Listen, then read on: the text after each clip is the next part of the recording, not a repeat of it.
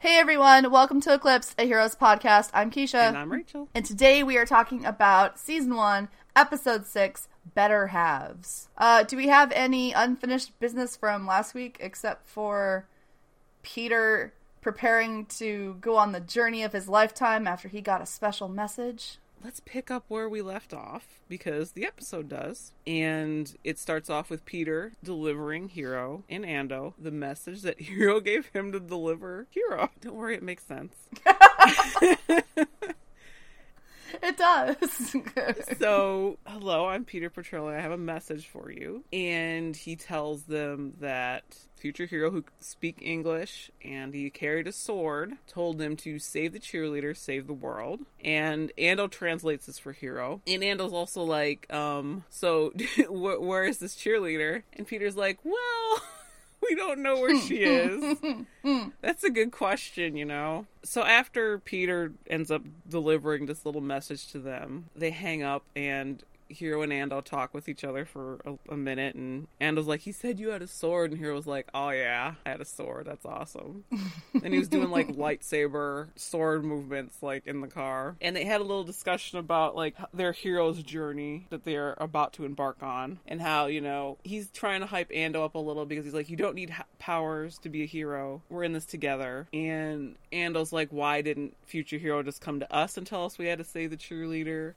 And they go into a little about not wanting to make like a time rift and everything. Like they're trying to cover their bases for like time travel a little bit, the show is. But they do play fast and loose with that a little in the future. Oh, very. So they're like, all right, well, let's get going. Maybe we'll try to figure out as we go. So they try to back their car out, the Nissan Versa, and they get blocked immediately by the high roller from the last episode that beat them up. Like, you're not done. You still owe me.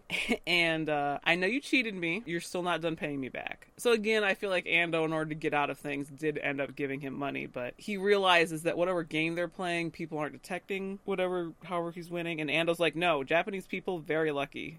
I'm not cheating.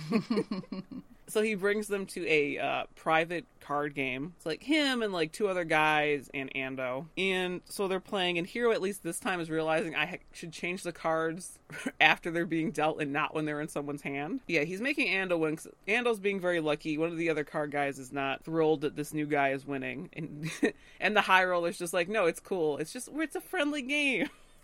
Whereas clearly at the end of it, High Roller is going to be getting all the cash anyway. And Hiro's kind of like goofing off behind Ando, and he knocks something over, so Ando leans down to pick something up and notices the cranky high roller has a gun. So he freaks out. He's like, oh my god, they're gonna kill us. He jumps up and is like, uh, I have to go to the bathroom. And he's trying to drag Hiro off with him. And Hiro's like, I, I don't have to go to the bathroom. What do you mean? and the high rollers are like, you both need to go to the bathroom together. And Ando's like, yes, this is how we roll. So they head off to the bathroom. and they head off to the bathroom. Ando is freaking out he's like, Hiro, they have a gun, they're gonna kill us. And Hiro's like, relax, relax, relax. But as they're in there, they can hear the high rollers out there be like, Who invited her? And all hell breaks loose. You can hear things getting thrown around. You hear gunshots going off. Hiro and Ando just standing there, and the bathroom door gets like kicked in. There you can see blood going down it. They're both freaking out. And this whole thing makes Hiro freeze up, and he realizes, I could have saved them. I didn't save them. And this gives us a sneak peek into how Hiro is when he doesn't win or when he fails. And he gets very depressed about it. He gets very down on himself, like, what is the point? I'm supposed to be a hero, and instead I just hid in the bathroom. I didn't save these guys. I could have saved their lives. Even though arguably they're not the greatest group of guys. Yeah, I don't really think there's a big loss there. Frankly. No, but he he still is very upset about not saving the life. That's not who he is. He's supposed to be a hero. Yeah. That's hero. He saves lives. It doesn't matter who they are. Yeah, and this will not be the last time he acts like this. No, it won't. And luckily for him, Ando tells him, Hiro, when you get better at using your ability, you can come back and you can save them. You can have a do over. And this little pep talk gets Hiro back on track. And he's like, You're right. I can come get a do over. I'll save them in the future. I just have to get better at what I'm doing. And that sort of leaves them off because they decide that they're going to head off on their journey to save the cheerleader, even though they don't know where she is. Do you have anything to say about Hiro and Ando? So it's interesting that we do get to see that little glimpse of Hiro dealing with his emotions and his guilt whenever something doesn't go his way. Uh, because we do get to see that a lot in the future. I have a certain couple scenes in my mind right now that I'm not supposed to talk about because we're not there yet. uh, which makes it sound like you told me not to. That's why I said it. Um, no, no. There's a couple scenes coming up that we're not we're not even close to being there, and he not only deals with not succeeding at something in a very emotional way, but he also has a hard time with the idea of bad people among others ever dying. That's that's something I will say in regards to Hiro and his morals that we're going to see more of, especially in season 1, especially with who he gets to potentially stop and that journey and how that's going to represent a big big growth for him as a character but might make him lose some of his innocence along the way. Yeah i also wonder if his aversion to failure is also a little bit of a nod to japanese culture. Probably is. And even though i don't think ando has the same attitude about everything so it's a little bit of his morals and it's a little bit of i think japanese culture as to why hiro gets so down on himself. Well yeah i mean we only got to see a little glimpse of them so far in their professional space. And even though Hiro was really like bored and downtrodden, I bet you anything he still did his work and got in on time and still was responsible. And meanwhile, Ando's literally looking at porn at work. He doesn't care. exactly right. He probably Hiro probably had it all done and was just like you know straight chilling, trying to stop time. Exactly right. we also mentioned before we started recording this episode, guys, he's in Vegas too long. Okay, because the first season is a 23 episode season, and that was all the rage to especially back then to have to have full seasons of things on network television regardless of how the story shakes out and so so much of the stuff is them just keeping people apart through shenanigans just so they can stretch it to that many episodes. Network TV and TV as a whole is better about that now. I also feel like they will take it to an extreme, as we've seen with Game of Thrones, where they do too little episodes.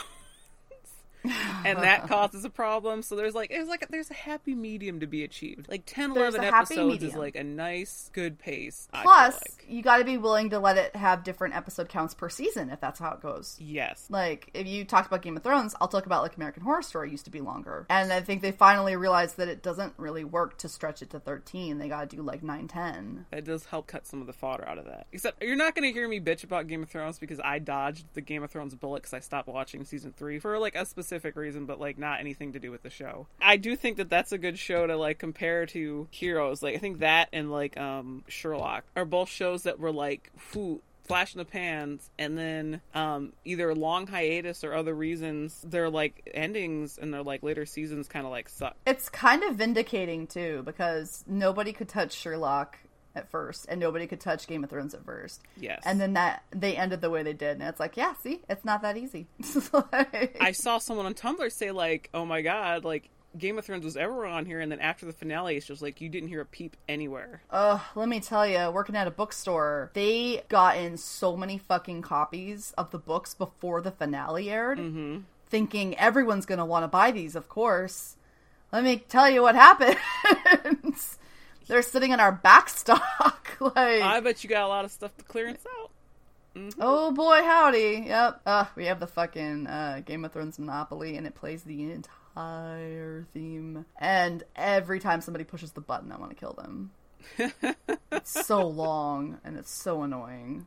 And to Ugh, be fair, I'm yeah. sure that there are still like us uh, people who are still fans of the show. Oh, I work with one of them. One of my coworkers is straight up just like they did nothing wrong. That Danny stuff made sense. Like, yeah. Like I said, I don't feel like I I am in a place to judge because I wouldn't want someone coming at Heroes that hadn't watched the full thing. Yeah, and that's what most people do. They come at it and they've only seen one season. So, no, thank you so as Hiro and Ando are about to leave Vegas, we're not ready to leave Vegas yet because we have Nikki and DL to talk about. And why don't you tell us how Nikki's doing, Keisha? So, first of all, not only is the name of the episode a real big hint that we're going to be getting a lot of Nikki presence in this. Ali Larter also gets to read the previously on bit, and I believe is the first person that is not Mohinder or, you know, Sendhil Ramamurthy to do so. So that's a really good indicator of what's to come and how Nikki heavy this episode is going to be. When we drop back in, there is the police presence at the house because they're waiting for DL to maybe show up. And guess what? He does. So we haven't seen DL except for that little brief moment last week to actually see, like, oh, hey, he's Leonard Roberts. We get to see him now as a character being introduced properly. And the whole time that we saw him first, or not saw him, but heard about him, he has always been painted as like he's a criminal, he's a thug, he's scary. It's a good thing that he's not there with his family. And it's fun how the writing kind of plays with that at first uh, the the way that Leonard does his line readings in particular. It's like, oh, he's he's a bad dude. Oh no, DL's home.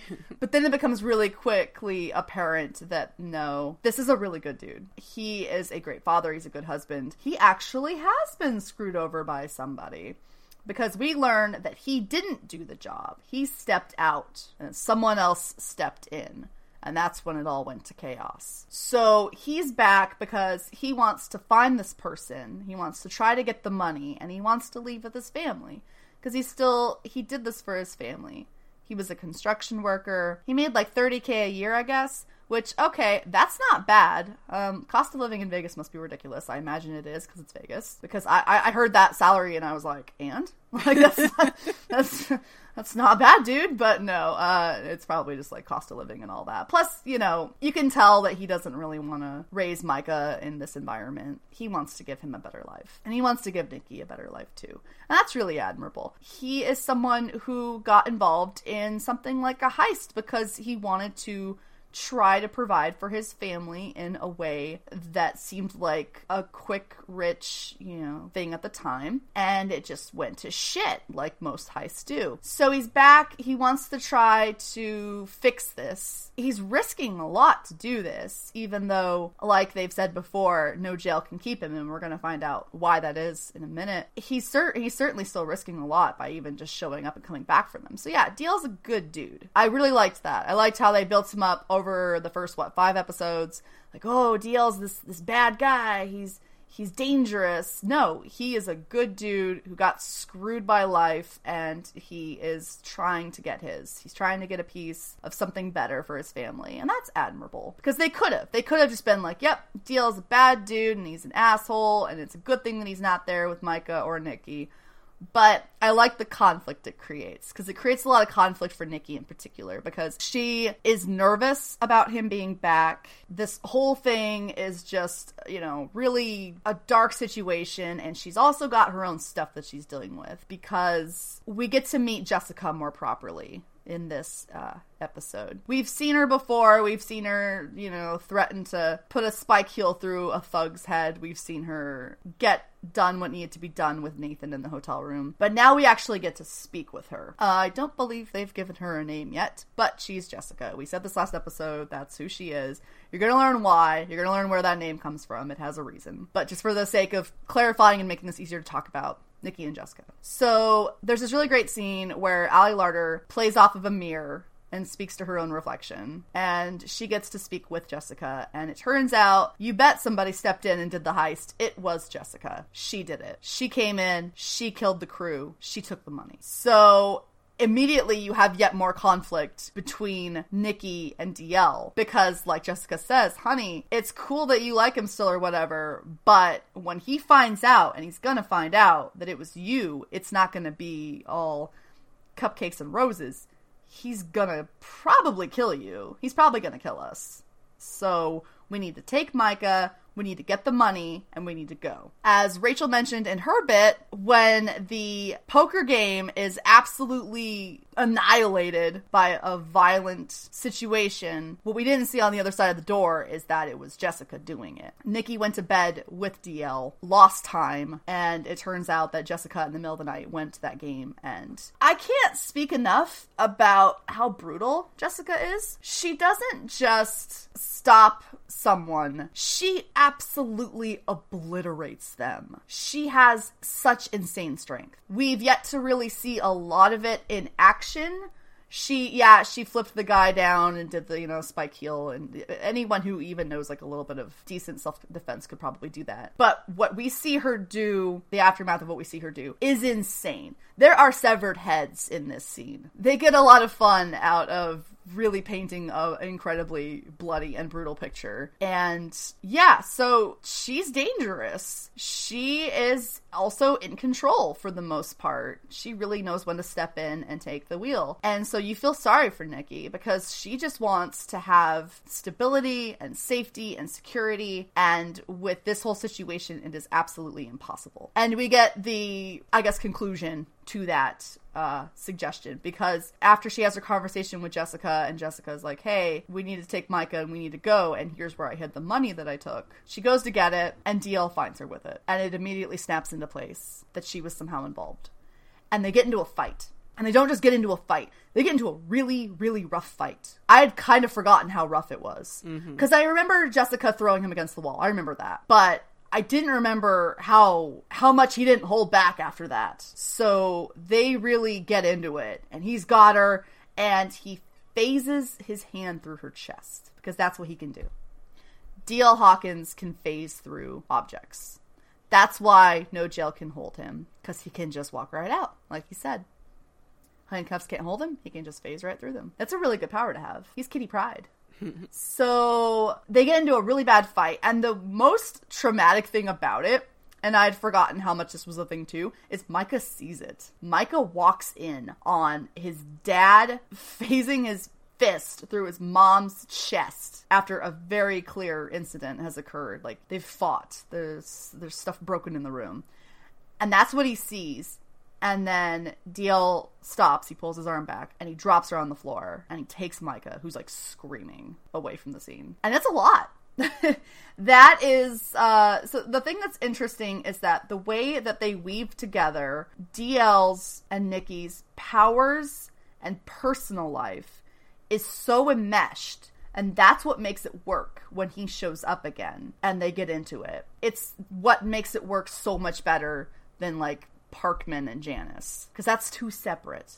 Um, yes, Matt does use his power to like read her mind and try to fix things without really fixing things, but they still are so separate from a lot of what the powers can lead to because only one of them has them. The interesting thing about Nikki and DL is they both have abilities, and that is immediately going to complicate matters, and it does. And so it's interesting to see that quickly go violently wrong so fast because that was so much of Nikki's story. So now we get to see her story expand and see what's going to happen outside of the whole thing with, you know, DL's crew and all that. And now we get it, you know, he Dale knows and the family is in, in tatters. And now we have to see what's going to happen next. If the family can come back together, if they can rise above this, or if they're going to continue to have issues because Jessica is not a hero. She's an anti hero, if anything. I wouldn't really say a villain, perhaps, but she's definitely a very dark force that is not going to make any of this easy. No. The other thing I want to touch on with Nikki and DL is how important uh, Micah is in this episode with them. Because um, Micah and DL were having a little bonding moment, like celebrating, you know, him being back. And he sees Micah's comic and he alludes to Micah, like, you know, I have a secret. And the whole episode, he doesn't suspect that Nikki was the one who did the job until he's talking to Micah and Micah says, Mom has a secret too. And then after that, he goes to Nikki and sees the briefcase. And then hell breaks loose. So yeah, I just found that interesting that like Micah was kind of the. If it wasn't for Micah being like, Mom has a secret too, um, then uh, DL might have never caught on to it until they were gone, and Nikki would have had a head start. Yeah, he didn't even suspect at all. Because again, he's a good dude. He trusts her. He was like, "Yeah, you got up in the middle of the night, you know, and we're gonna go see these guys who one of them apparently knows who's the one that stepped in to do the job, and then he's dead." Super dead. And even Nikki was like, I saw this, like, this is what was in the garage. I've seen this happen before. And even then, he's all like, You're being set up. Someone's messing with your head like they messed with me. so he gets a lot of points for not just whipping around on her until he until he absolutely knew something was wrong. Because that's pretty cliche, isn't it? Him to come back and things to be fine for a minute, but then immediately he, he would just suspect her because he just would. Even with how the fight ends, because mm-hmm. Jessica had quite the upper hand there. Until he put his hand through her chest. And even that can be seen as a, like, I'm just gonna make you go to sleep, sweetie. Oh, exactly. He could have stopped her for good, but that's not who he is, and that's not what needs to happen. That's a fun family conflict on on Heroes. Uh, speaking of complicated families, why don't we go over to Texas and see what's going on with Claire and the Bennets? Yeah, so over in Texas, uh, we have a nice little mother daughter bonding moment where Claire is making cupcakes for a bake sale with Sandra. And uh, we get to see the Pomeranian breeder side of Sandra come out with Mr. Muggles. And she's complaining because another breeder wants to breed a poodle with Mr. Muggles, and she is just not having it. She's like, I do not think so.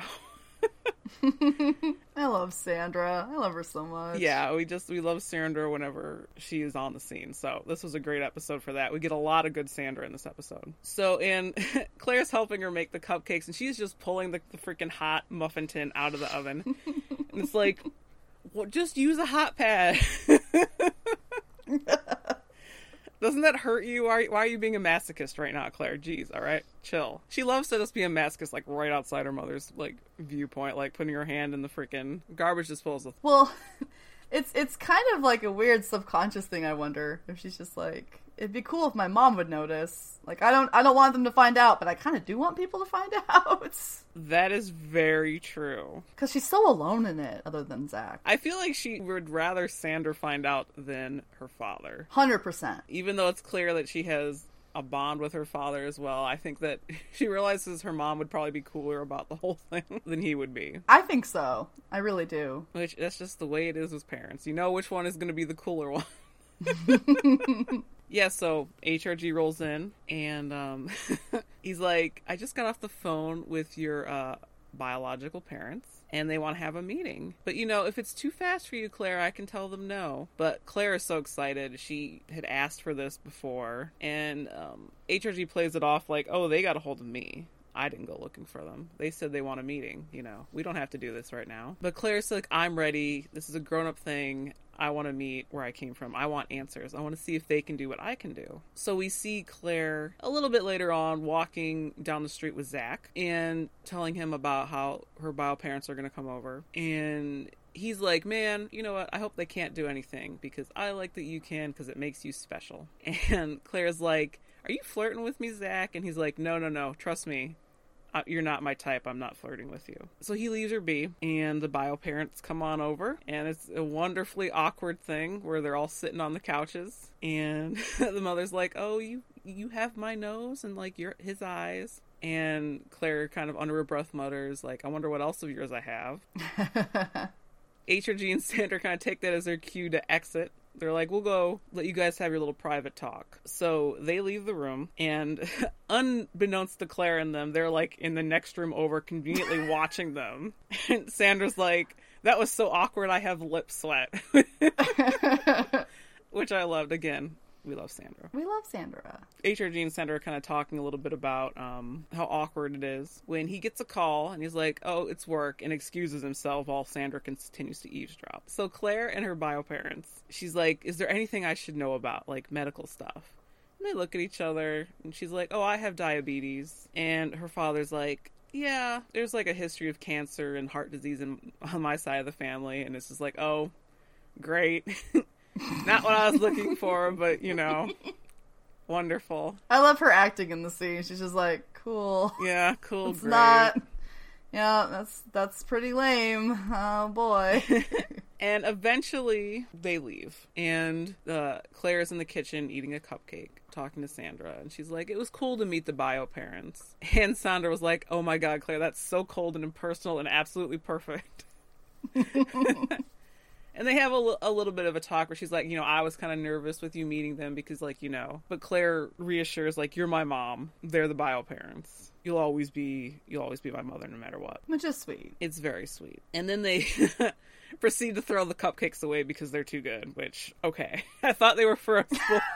I thought they were for a bake sale. Why Do you they throw really them throw them away? Did I Yes. not remember that? Claire's like, take these away. These are too good. And Sandra immediately picks up the whole stand, goes to the garbage, opens it, dumps them in. What the hell? I know, right? I'm sure HRG would have loved to eat some cupcakes. Nobody asked. Maybe they baked too much and they kept some for themselves, but st- like they threw away like a dozen ah. cupcakes. I was like, shut. Dude, I must have been I must have been like looking at the screen and writing my notes cuz I don't remember her throwing them away. That's traumatic. I remembered it from way back when, but yeah, they, they continue their conversation, and she just Sandra just takes them and throws them away as they're talking. But they're having a nice Huh. conversation during, so that's also probably why you didn't notice. the nerve. Um, because yeah, because I think while she's throwing the cupcakes away, uh, Sandra's like, "Well, you know, when you were a baby, we were worried because there was something wrong with you. You had some kind of condition. Like I don't remember, I don't know all the medical details about it, but you you had like a cough. Like don't be, you know, don't get like be a hypochondriac like your brother right now." Shut up, Lyle. She's like, "I don't need two hypochondriacs in my life, please." And um, Claire kind of gets excited to hear this, even though Sandra doesn't know a whole lot about it. She's like, "There, there was something wrong with you when you were a baby, but I don't understand the full details behind it." But while they're in the kitchen, HRG is the one walking the parents out, and when they're out, outside and out of earshot and out of sight of his wife and his daughter, the man and the woman both like relax a little and are like, "If there's anything else you need, let us know. Uh, we were happy to do this for you today," which makes it very clear that these two are in fact not her real parents. That there's two people doing a favor for HRG so that Claire will quit asking questions. The mystery continues. Who are Claire's parents? Yes. Who are they? Who are they? I feel like I feel like we might know them then. At least one of them Yeah. You know, Maybe. there's there's a lot of parallels between Claire and a certain someone right now. Yeah, there sure is.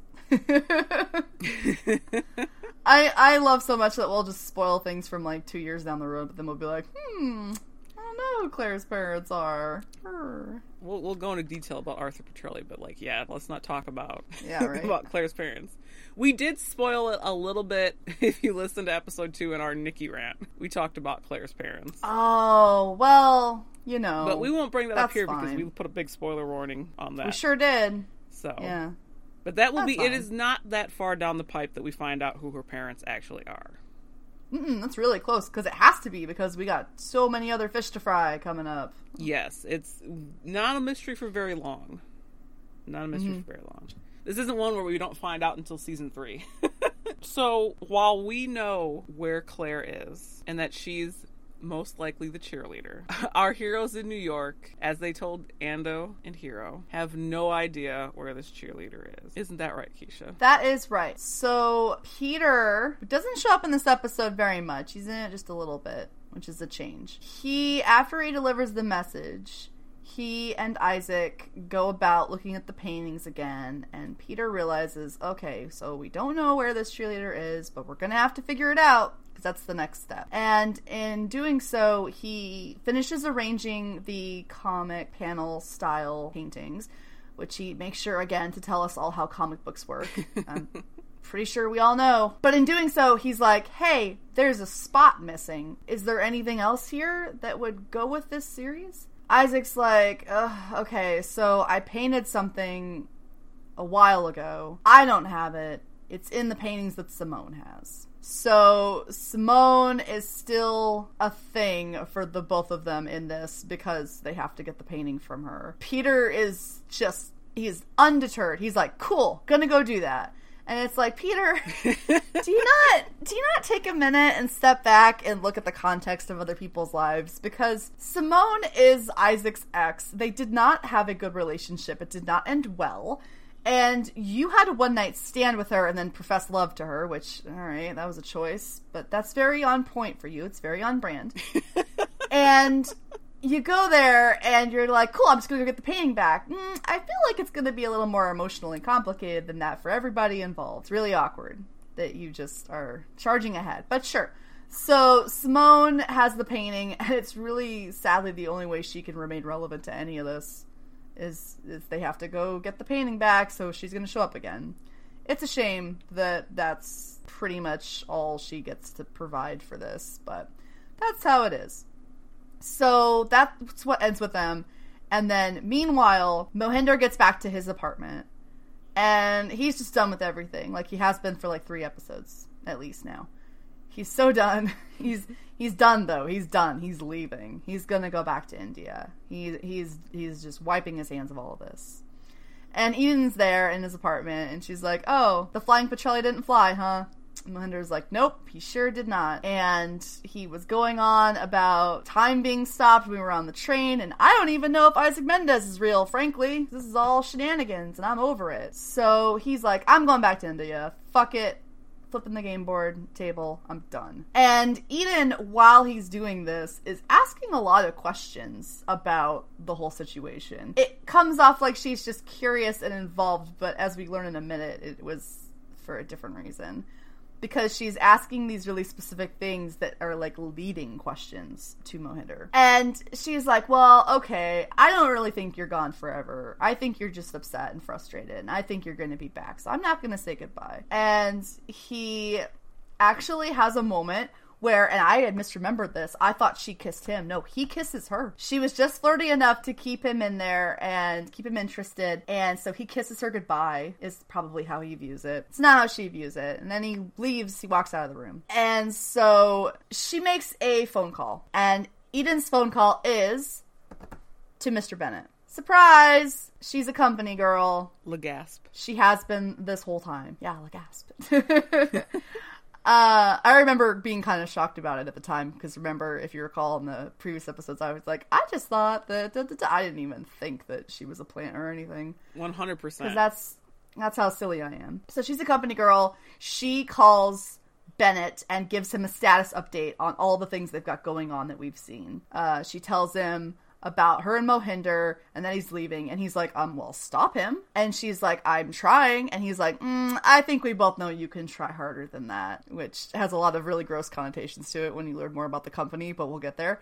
So, and their relationship with women. Uh, so she continues to update him. She mentions the thing about, he asks about Peter Petrelli. And in doing so, he's holding the glasses that Nathan broke, which is a nice little moment when he kicked him in the face. I can't get over that. I never could.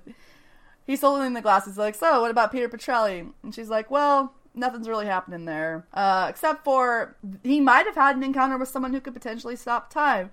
And Bennett just goes, Really? That's cool. I love his line reading so much. I love Jack Coleman's line reading so much. Like, oh, stops time. That's new. That's rare. Fun. So he has like a, a, little moment there, and then she goes, "Yeah." And then the precog, the painter, you know, he's just painting this thing about this cheerleader and a bunch of paintings being in danger, and everything stops for Bennett. He even, I watched this again just before we did this. He even, when he's holding the glasses, his hand shakes a little bit, Ooh. and he gets quiet, and so he's like, "What?" Eden's like, "Yeah, he's painting a bunch of cheerleader paintings. Someone's in danger. What do you want me to do with this precog? What should I do?" And Bennett immediately goes, bring him in. It's time to bring him in. So they get off the phone, and then later on, she just shows up at Isaac's loft, which isn't that ridiculous because they establish it very early on. His address is just in the comic.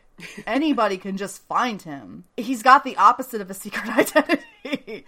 he's he's got a, a flashing billboard for good and bad people to just show up and hope he's there. And he often is. And so he's there, and she's like, Hey, I'm a big fan of your work. Wink. And she just strolls on in, and I think we all know he's probably going to end up like Parkman strapped down a few episodes back. But before this happens, Isaac is with a couple of the paintings that we saw early in the uh, episode when Mohinder was doing his uh, monologue. I, I, I tried to call it the Mohinder log, but I used to always call it that, and I still do. and the fun thing about the Mohinder log this episode is the exact same one is used in the beginning and the end. He just has his tone differentiates just a little bit, and it has like all this added meaning because of what we've seen. And he has this really great line that I absolutely love, where he talks about how evolution is an imperfect and often violent process. And that works with so many characters. Obviously, it works with the whole thing going on with Nikki and Jessica, but it's going to become incredibly relevant towards a character a couple episodes down the line and what their presence is going to do to everybody on the show. And so we see Isaac with the paintings that we hadn't seen before, and we see a woman in front of a bunch of money and some blood on her face. It's clearly an Ali Larter character, and you know it's not a hard leap to say, oh, it was Nikki or Jessica, and then he wipes away some of the paint that's on her shoulder. And yeah, she's got the helix tattoo. It's Jessica. Uh, but there's also another painting next to that one, which is somebody standing in a body of water with what could be a jar or an urn. So little little something there, a little tease for what's to come for a character. And yeah, so basically Eden shows up. She's gonna take him in. That's how Isaac's story ends. The cliffhanger is Nikki on the floor recovering from what DL did. But it's not as it's not an incredibly strong cliffhanger in terms of like, oh, mystery or whatever. You're just like, oh, is she gonna survive? Yeah, she'll probably be fine. Overall, the episode you get a lot of cool revelations, like Eden. I, I liked I liked that. I've always I've always liked that being a thing. Uh, you get a lot of the good family dynamic stuff with you know the Bennetts and the Hawkins. And the little Hiro Ando stuff is cool because, like we said before, Hiro gets to really kind of learn something about himself in terms of how he handles failure. And right now, it's not well. And also, if he's willing to not do half measures later on, because somehow this guy is going to become the guy with the sword, the goatee, and the badassery. And this is him at the start of that. And it's going to be interesting to see what happens to him to make him become that. But yeah, did you have any other notes from the episode or anything about the end there with Eden and Isaac and Mohinder? I will mention how we both kind of thought that this episode was going to be more boring than it ended up being. We're such haters. Yeah.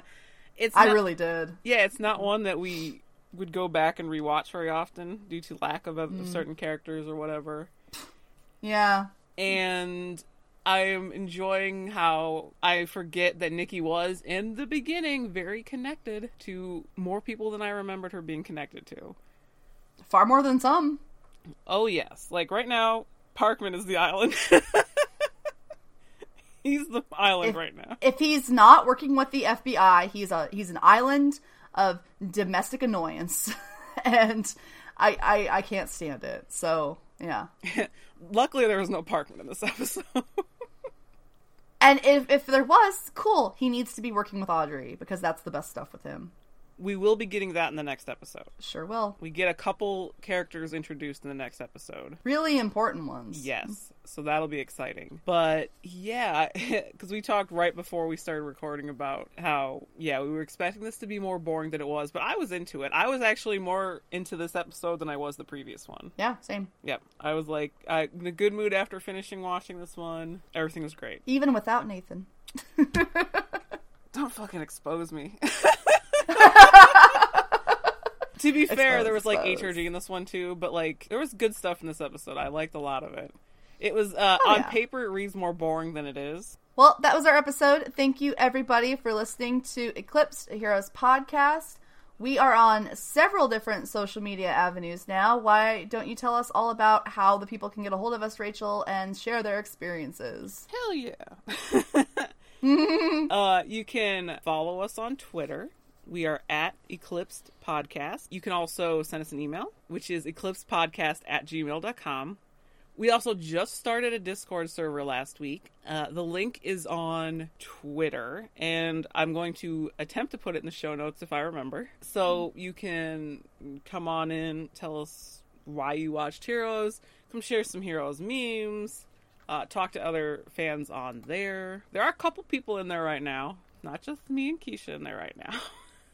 Yeah, shout out. Shout out to the people. yeah, I was I was actually surprised how many people when I first posted the link came in. Me too. But welcome. Yes, welcome. Come join the conversation. We have a Tumblr which has like We're gonna be building more of a Tumblr presence. Stay tuned to that. Yeah, we're gonna we'll, we'll post a lot more of the like GIF sets and photo sets on Tumblr.